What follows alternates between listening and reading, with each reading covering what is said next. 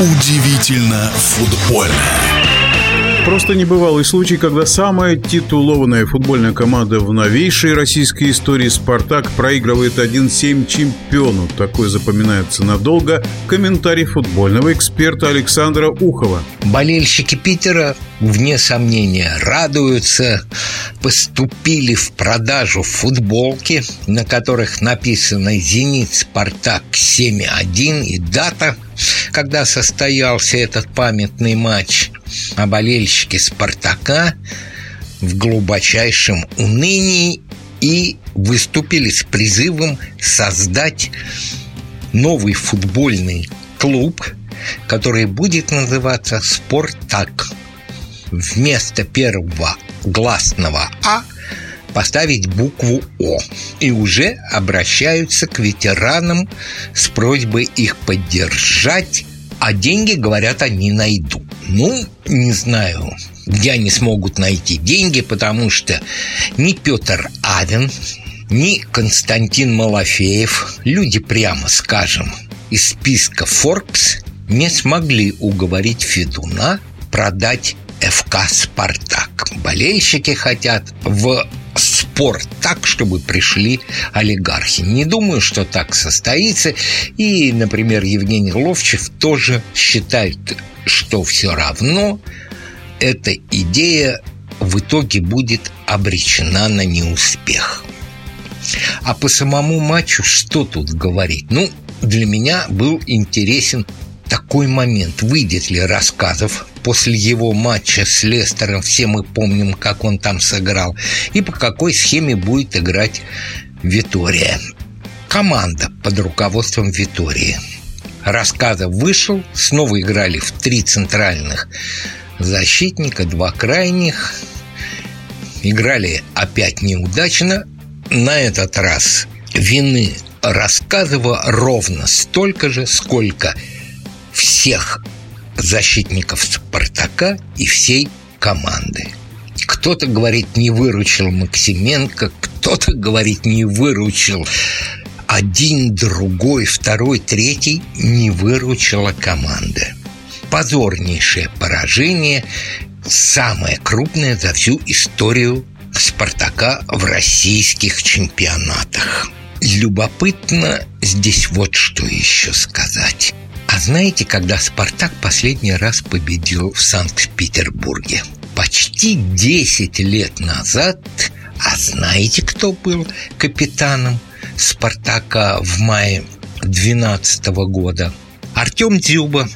Вот и думаете, хорошо ли «Спартаку» без Дюбы или не очень. Еще о болельщиках. Болельщики уже после первого тайма стали покидать трибуны. Болельщики «Спартака», причем достаточно организованными группами уходили. И тут вот произошла стычка с охранниками – «Зенитовской арены» и побили, говорят, спартаковских болельщиков очень сильно. Придется в это дело вмешаться Следственному комитету. И если охранники хотя бы в чем-то виноваты, я всегда практически на стороне болельщиков, потому что они приходят эмоционально заряженные на этот футбол. И какие-то мелочи можно им простить. Ну и, наверное, об этом матче, главном матче тура все. Хотя, знаете, вот еще есть такая деталька. Букмекеры, ведь они своими деньгами играют в футбол. Так вот, букмекеры перед матчем ставили на победу «Зенита» 1,55, а на победу «Спартака» 5,1. Присматривайтесь к ставкам букмекеров. Теперь, что касается Руя Витории. 65 процентов болельщиков «Спартака» требуют его отставки. Я в предыдущем комментарии об играх нашего первенства говорил, что этот матч может стать последним для португальца. И сейчас остаюсь при своем убеждении. Возможно, очень может быть возможно, к следующему матчу уже команда будет готовиться без главного тренера Витории. А предстоит, между прочим, Спартаку непростой матч. Матч с Ростовом, который накануне победил своих оппонентов из Арсенала 4-0. Что еще по туру очень важно отметить? Это, конечно, победу московского «Динамо» над «Химками» 4-1. И «Динамо» теперь вместе с ЦСКА занимают второе, третье место, отставая от «Зенита» на три очка. Именно после этого матча тренер Химок Черевченко покинул команду. Объяснений его уходу ни от кого практически нет. Один из руководителей ФК Химки, депутат Госдумы Терешков, сказал, что благодарим Черевченко за работу, он очень хорошо поработал, но в этом году что-то пошло не так. Вот вам и объяснение.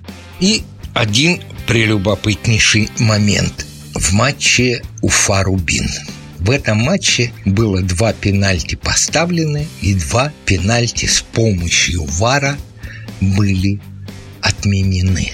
Как бы мы ВАР не ругали, но ВАР очень сильно помогает судьям. И, надеюсь, особой помощи ВАРа не понадобится в следующем туре, где встречаются принципиальные соперники «Зенит», «Динамо», команды, которые занимают первое и второе место. В нашем эфире был первый вице-президент Федерации спортивных журналистов России Александр Ухов. Удивительно футбольное.